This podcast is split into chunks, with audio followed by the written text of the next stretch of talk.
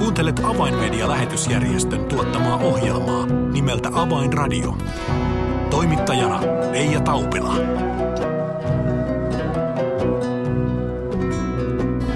Tervehdys kaikille Radio Dayn kuuntelijoille. Nyt on siis vuorossa Avainradio-ohjelma ja sen teille tuottaa ja tarjoaa Avainmedia-lähetysjärjestö.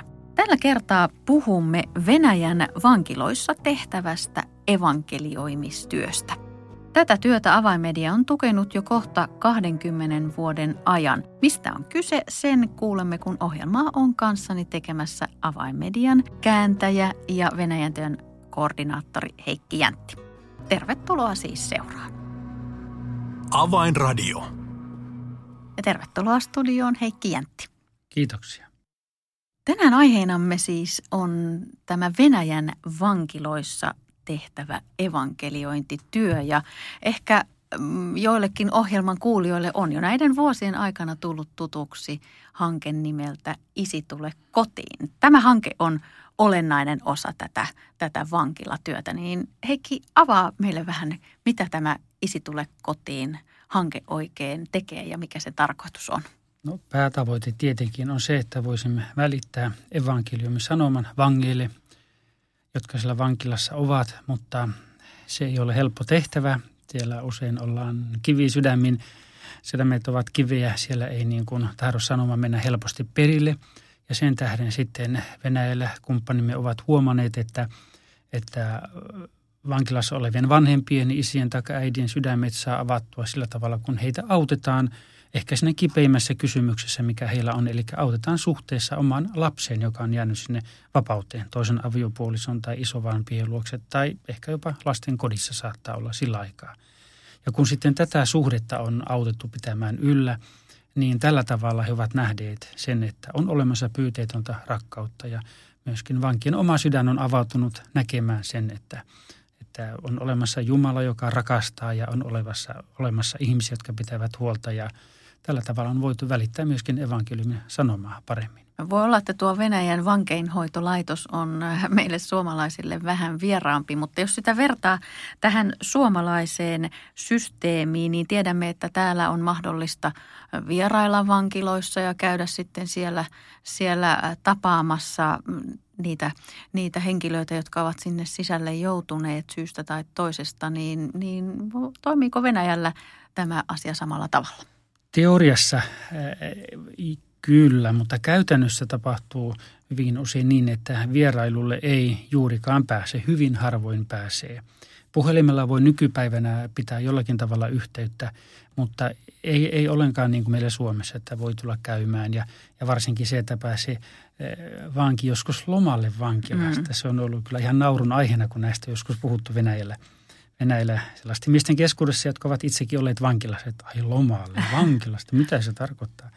Ja tosiaankaan niin lapset eivät, eivät juurikaan pääse vierailemaan. Että on tapauksia, paljon tapauksia, että on mennyt vuosikausia – että vanhemmat ja lapset eivät ole tavanneet toisiaan. Esimerkiksi isä on joutunut vankilaan ja lapsi on syntynyt sen jälkeen, kun hän on jo sitten joutunut sinne vankilaan, niin on voinut mennä viisi vuotta, kymmenen vuotta, että hän ei ole nähnyt tytärtään tai poikaansa. Mm.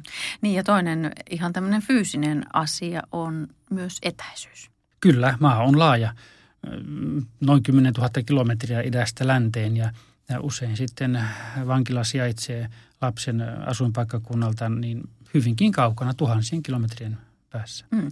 No mutta kuten kerroit, niin tähän ikään kuin avaimeksi on löytynyt tämä suhteen rakentaminen ja, ja ylläpitäminen sitten siellä vankilassa olevan vanhemman ja, ja kotiin jääneen lapsen välille. Niin miten se konkreettisesti oikein sitten tehdään? Se konkreettisesti toimii niin, että nämä uskovat vankilatyöntekijät, vapaaehtoiset menevät vankilaan – tietenkin saavat ensiksi vankilan johdolta luvan, että saavat sinne tulla ja tällä tavalla keskustella vankien kanssa ja kysyä, että onko teillä lapsia ja haluatteko lähettää heille joululahjan. No kyllähän yleensä isä tai äiti haluaa lähettää, totta kai. Ja otetaan selville, minkä ikäinen lapsi, onko tyttö vai poika ja missä asuu osoite ja minkälaisesta lahjasta lapsi mahdollisesti tykkäisi, onko se sitten nukke tai auto tai mikä hyvänsä. Ja ja sitten hankitaan tällainen ihan hyvälaatuinen lahja ja, ja se vankilassa oleva vanhempi kirjoittaa omakätisesti joulukortin. sen lahjan mukaan ja sitten vielä uskovat hankkivat täältä Suomesta tulevan tuen avulla lasten raamatun siihen pakettiin ja ne sitten viedään, viedään lapsille siellä, missä hän onkin. Voi olla mm. joskus hyvinkin kaukana. On tapauksia suurissa, suurkaupungissa, se on ehkä vielä helpompi, välimatkat eivät ole niin suuria, mutta sitten on ollut Siperiassa siellä on sellaisia paikkoja, että yhden lapsen takia joudutaan ajamaan 500 kilometriä esimerkiksi. Mutta se tehdään, jotta voidaan se lahja viedä ja, ja sitten taas palautetta tulee, kun lapselle on lahja viety ja siellä kodissa oltu, niin sieltä sitten tulee joku lapsen piirustus tai joku käsityö tai muu. Sitten viedään vanhemmalle sinne vankilaan niin kuin sitten niin kuin vastineeksi, että, että näin siellä lapsi mielellään otti lahja vastaan. Ja näin tulee niin kuin molemminpuolinen ilo ja ja siitä syntyy niin kuin parempi yhteys myös tämän vankilatyöntekijän ja vangin välillä. Tällainen luottamus syntyy mm. siitä. No nyt tämä joulu ja joulun aika 2020, niin se oli tämän hankkeen osalta 18 toimintavuosi, niin minkä, minkä laajuiseksi ja kuinka suureksi tämä, tämä hanke on kasvanut? Eli kuinka monta lasta tänä jouluna on tavoitettu? Tänä jouluna on tavoitettu nyt kun vielä tämä kuukausi tehdään käyntejä, niin noin yli 25 000, yli 25 000 lasta. Onhan luonnollista, että niissä joitakin lapsia on sellaisia, jotka ovat olleet aikaisemminkin mukana, mutta joka vuosi on kuitenkin paljon uusiakin lapsia. Mm. Ja, ja se on valtava työ, kun juuri oli puhe, että ne ovat ympäri Venäjää, ne lapset saattavat olla sitten niin, niin vapaaehtoisia on kolme puoli, neljä tuhatta, jotka on koulutettu siihen tehtävään – jotka tekevät yleensä pareina, menevät sitten aina viemään näitä lahjoja lahjoja, niin että voidaan jokaisen lapsen luona käydä. Hmm. No tuntuu kyllä todella koskettavalta se ajatus, että tämä on niin henkilökohtaista kuin henkilökohtaista voi olla. Eli, eli on ne tietyt ihmiset, jotka ovat tavanneet sen vanhemman siellä vankilassa ja, ja sitten todella se viesti ja lahja menee sinne lapsen luokse. Ja jos ajatellaan laitetaan 25 000 lasta ja perhettä jonoon, niin se on kyllä todella hurja määrä.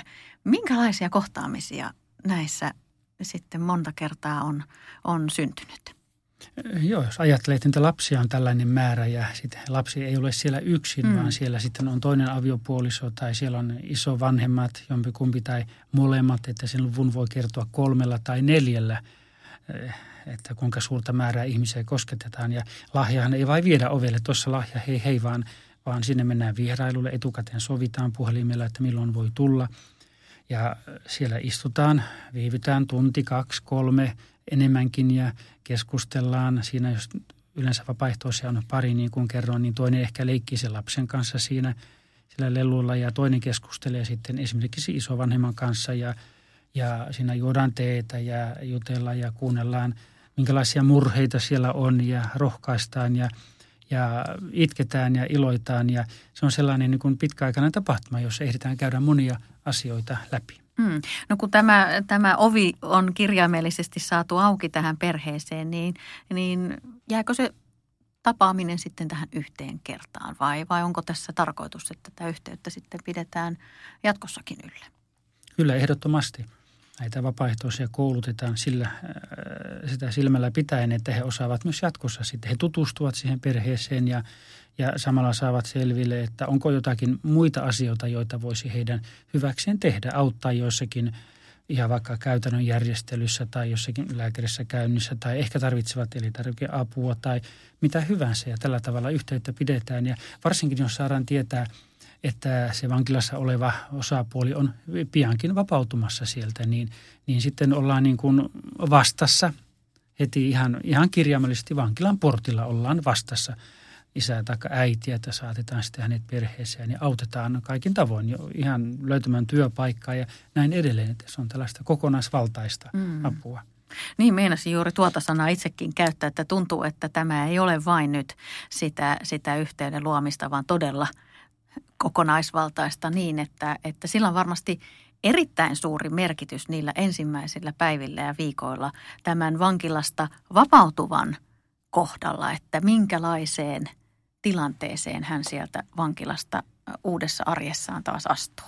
Kyllä, näin on ihan tilastojakin, jonkinlaisia tutkimuksia tehty ihan muissakin maissa, Suomessakin näin, että se ensimmäinen päivä, se ihan se ensimmäinen hetki, meneeköhän heti ensimmäisellä minuutilla vanhojen kavereiden luokse, jolloin voi kuvitella, että sama kiire jatkuu vai onko siellä sitten auttajia, jotka sitten ohjaavat, ohjaavat sitten vähän niin kuin parempaa reittejä, reittiä takaisin osallistumaan yhteiskuntaan, koska Venäjällä on vanki ehkä enemmän eristettynä yhteiskunnasta. Meillä Suomessa hieman enemmän pystyy monenlaisiin asioihin opi, niin kuin ottamaan osa opiskelemaan näin edelleen, mutta meillä Suomessahan vankila tarkoittaa vain sitä, että ei ole vapautta. Mm. Mutta Venäjällä usein se merkitsee vähän muutakin kuin sitä, että ei vain ole vapautta. Muutenkin elämä on rajoitetumpaa. Niin sen tähden se on todella tärkeää, että on uskovia ihmisiä johdattamassa, johdattamassa takaisin kotiin ja seurakunnan yhteyteen. Monet ovat tulleet uskoon ja saaneet, se on kaikkein paras tuki, kun sitten on seurakunta, paikallisseurakunta, jossa käy ja sitä kautta saa vielä lisää apua. Mm. No, no näitä tarinoita ja, ja perheitä ja kohtaamisia on näiden kohta jo 20 vuoden aikana jo voidaan sanoa kymmeniä tuhansia. Niin entä sitten niissä tapauksissa, kun – siellä lapsen kotona sitä ovea ei avatakaan. Onko tällaisia tapauksia? On ollut ja eikä se ole ollenkaan selvä, että ensimmäisellä kerralla avataan. Jan Volkov, joka Venäjällä johtaa tätä projektia, niin hän on kertonut, että on ollut tapauksia, että on pitänyt soittaa monta kertaa, ei vastata ollenkaan. Sitten kun vastataan, sanotaan, että emme halua kuulla yhtään mitään tältä sitten niin kuin joku iso äiti on siellä niin siitä vävypojassa tai, tai miniässä tai näin edelleen, että emme halua kuulla yhtään mitään hänestä. Ja, mutta sitten hiljalleen kuitenkin on näissä tapauksissa sitten ymmärretty, he ovat ymmärtäneet siellä sen lapsen edun, että lapsen täytyy saada yhteys omaan isänsä tai äitinsä ja sitten ovet ovat auenneet ja sitten on ihan kääntynyt usein ihan päinvastoin tilanne, että oltu todella kiitollisia sitä avusta – mutta on luonnollisesti joitakin tilanteita ollut, joissa on sitten sanottu, että okei, voitte lahjan tuoda, mutta ei, ei mitään sen enempää valitettavasti. Totta kai kymmeniin tuhansin tapauksiin mm-hmm. mahtuu kaikenlaista, mutta, mutta voi sanoa, että siis todella suurin osa, valtaosa on sitä, että lasten silmät siellä loistavat onnesta ja ilosta. Hän sai lahjan ja hän sai viestin isältään tai äidiltään ja, ja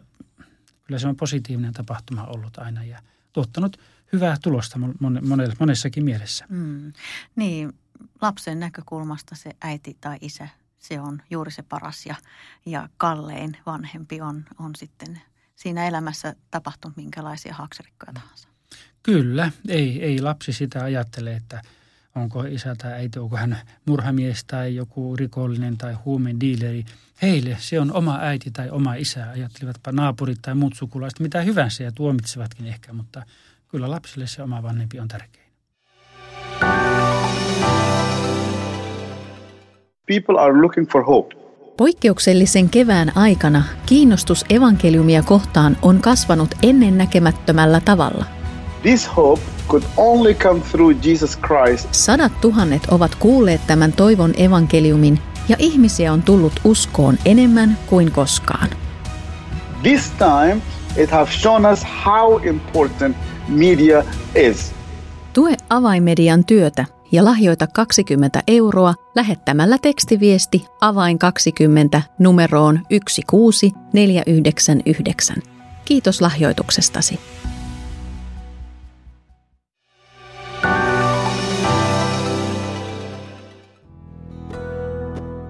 Avainradio. Signaali sydämiin. Kuuntelet Avainmedian lähetysjärjestön tuottamaa ohjelmaa nimeltä Avainradio ja tällä kertaa keskustelemme Venäjän vankiloissa tehtävästä evankeliointityöstä ja siihen olennaisena osana liittyvästä kampanjasta nimeltä Isi tule kotiin, jossa vankilassa olevan vanhemman isän tai äidin suhdetta kotiin jääneeseen lapseen pyritään parantamaan ja tätä kautta – sitten löytämään tie sydämeen ja myös mahdollisuus jakaa evankeliumi. Heikki sanoit, että nyt tänä vuonna, tänä jouluna tämä lahjojen jako, niin se jatkuu vielä tämän helmikuun loppuun asti, mutta myös Venäjällä koronapandemia on asettanut tänä vuonna, vuonna oman haasteensa. Niin miten, miten korona on tähän, tähän kampanjaan tänä vuonna vaikuttanut? Korona on tietenkin vaikuttanut sillä tavalla, että vierailuja on jossakin määrin rajoitettu. Jotkut, muutama vankila, vankila, joita on mukana yhteensä noin sata vankilaa tässä hankkeessa, muutamat ovat sanoneet, että emme nyt voi päästä ulkopuolisia, mutta niissä on sitten sovittu, että vankilan henkilökunta hoitaa sen, että kyselevät, kuka haluaa vangista lähettää lahjan lapsilleen. Ne vankilat, joihin on päästy, niin sillä tietenkin on sitten ollut, ollut sitten kertakäyttöhanskat ja maskit ja näin edelleen ja etäisyyttä noudatettu. On voitu toimia. Toisaalta sitten taas tänä vuonna tai viime vuonna tänä jouluna, kun koronavuosi ollut, niin se normaali vierailu vankilossa, josta oli alussakin puhetta, jos on jossakin tapauksessa ollut mahdollista, niin nyt ne eivät ole olleet mahdollisia. Eli tämä enkelen joulukuusi – entiseltä nimeltään nykyään Isi tule kotiin, on ollut käytännössä ainoa mahdollisuus vangeille lähettää jotakin lapsilleen, koska on ollut niin suuret rajoitukset. Mutta tähän toimintaan on saatu vankiloiden eh, johtajilta luvat ja tällä tavalla se on ollut entistä suurempi merkitys tällä hankkeella vangeille ja heidän lapsilleen. Hmm. Nyt Heikki, kun mainitset, että myös vankilan eh, omat työntekijät ikään kuin ovat halunneet olla mukana tässä kampanjassa niin, että tämä hanke on ollut mahdollista toteuttaa tänä vuonna, niin se kertoo varmasti omaa kieltään siitä, että, että tämä nähdään myös sieltä äh, vankilaviranomaisten näkökulmasta erittäin tärkeänä ja hyvänä kampanjana. Kyllä, silloin alkuaikoina jotkut vankilat vähän epäilivät tätä, mutta nyt kun on nähty, minkälaista tulosta tämä tuottaa, niin ihan Moskovasta vankihoitolaitos tai rikosseuraamusvirasto, miten se käännetään, niin on tullut suositus – Moskovasta käsin vankiloille, että tätä hanketta on hyvä toteuttaa vankiloissa ja ja on ollut mielenkiintoista. Tänä vuonna ei voitu toteuttaa sellaista lasten joulujuhlaa, mutta Pietarissa muutamina vuosina on järjestetty vankila työntekijöiden, vankiloiden, vartijoiden lapsille. He ovat todenneet, että onko meidän lapset huonompia kuin nuo vankilapset, miksi meidän lapsille ei ole mitään. Ja heille on järjestetty sitten joulujuhla – johonkin isoon konserttisaliin kutsuttiin vankilatyöntekijöitä ja heidän lapsiaan satoja satoja. Ja siellä on sitten ollut monenlaista lapsille mielenkiintoista ohjelmaa ja tietenkin myös evankeliumia esillä. Ja näin heidätkin on huomiot ja he mm. arvostavat tätä työtä. Kuulostaa aivan mahtavalta, että tällaisesta, niin kuin, tämä on aivan niin kuin käytännön kautta äh, ikään kuin saatu tämä toimintatapa ja huomattu se hyväksi. Ja, ja nyt myös, kuten kerrot, niin, niin tämän hankkeen kautta vaikutusala on kasvanut myös sitten vankila henkilökunnan pariin. Kuulostaa kyllä, kyllä aivan, aivan mahtavalta ja siltä, että, että välttämättä ensiajatuksella, kun mietitään, että jaha, vankiloiden, vankiloissa tehtävä evankeliointityö, niin ei välttämättä niin, niin koven, kovin monen sydäntä heilauta ja ajattelee, että no se on varmaan kovin, kovin rankkaa puurtamista. Mutta nyt, nyt näiden keinojen kautta niin on löytynyt aivan mahtava tapa juuri niitä kivisydämiä, mistä Heikki tuossa alussa mainitsit, niin murtaa ja, ja päästä viemään evankeliumia myös sinne vankien, vankien sydämiin. No jos puhutaan laajemmin tästä Venäjän vankiloissa tehtävästä työstä, niin se ei ole ainoastaan tätä perheiden yhdistämistyötä. Mitä muuta se on näinä vuosina ollut?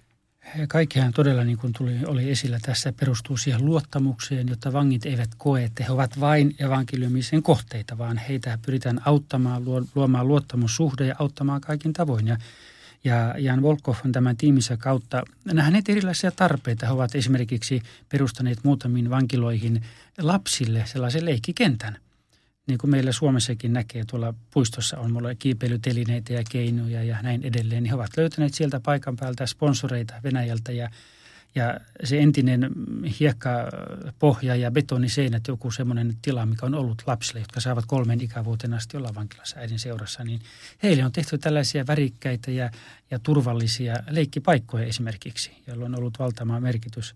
Aikaisempina vuosina he veivät asuntovaunuun tehdyn hammaslääkärin – työhuoneen vankilaan ja hoitavat vankien hampaita ja, viime vuosina ovat Pietarissa myös järjestäneet sellaisen, että ovat saaneet sponsoriksi erään optikkoliikkeen. Mm. Ovat menneet laitteiden kanssa vankilaan ja aina muutaman kymmentä naisvankia kerrallaan tarkistettu näkö. Ja sitten heille on tehty lahjaksi ää, lasit, ihan nykyaikaisia, hienoja, ei mitään vanha-aikaisia kauniit lasit. Ja sitten kun ne juhlatilaisuus järjestetty, missä ne lasit on aina jaettu ilmaisiksi, ne, ne lasit, niin ovat olleet vanhe, nämä vangit todella tyytyväisiä, kun joillakin on huono näkö, mistä he saisivat lasit. He eivät pysty lukemaan esimerkiksi. Mm. Ja sitten siellä on heille annettu ne lasit, laita päähän ja katsopas nyt, kokeilepas tästä, pystytkö lukemaan. Ja siinä he sitten lukevat raamatun lauseita sitten. Mutta että joka tapauksessa niin on haluttu tällä tavalla kokonaisvaltaisesti auttaa ja tukea heitä. Niin. Tulee, tulee mieleen se ajatus, että rakkaus löytää keinot. Kyllä. Kun, kun on aito halu mm. tavoittaa ihmisiä ja kertoa heille evankeliumin, rakkaus mm. todella löytää, löytää keinot. Ja aivan mahtavaa kuulla, että, että tällaisilla konkreettisilla tavoilla, mm. hammaslääkäri, silmälasit, mm. niiden kauttakin Jumala voi, mm. voi toimia ja käyttää niitä avaimina ihmisten sydämiin.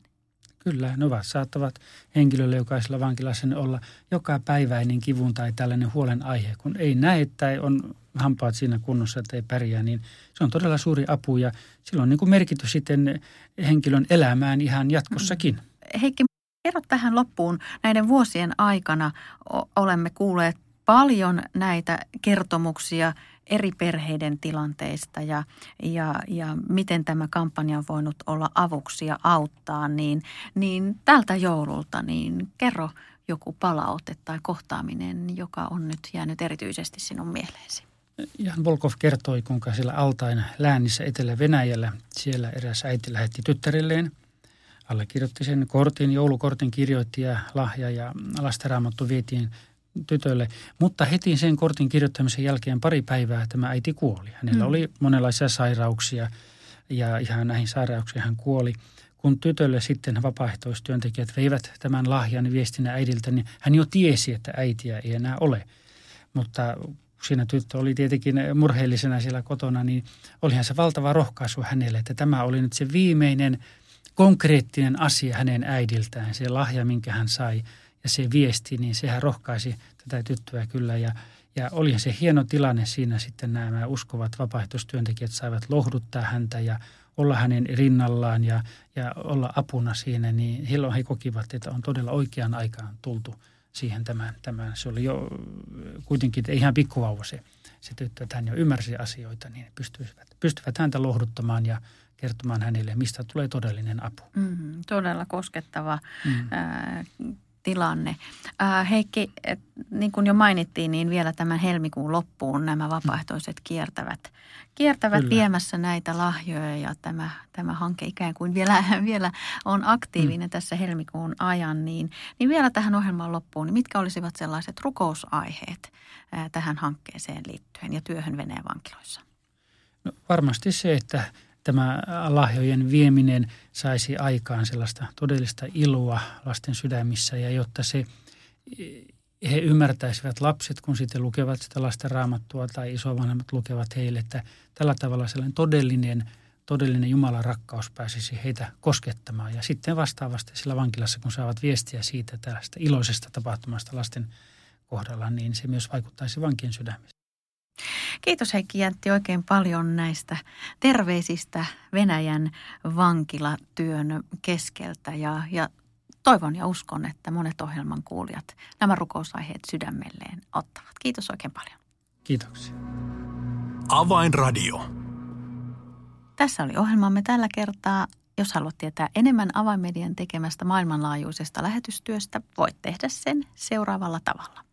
Tilaa ilmainen avainmedialehti soittamalla numeroon 020 74 14 530 tai lähetä yhteystietosi osoitteeseen info at avainmedia.org.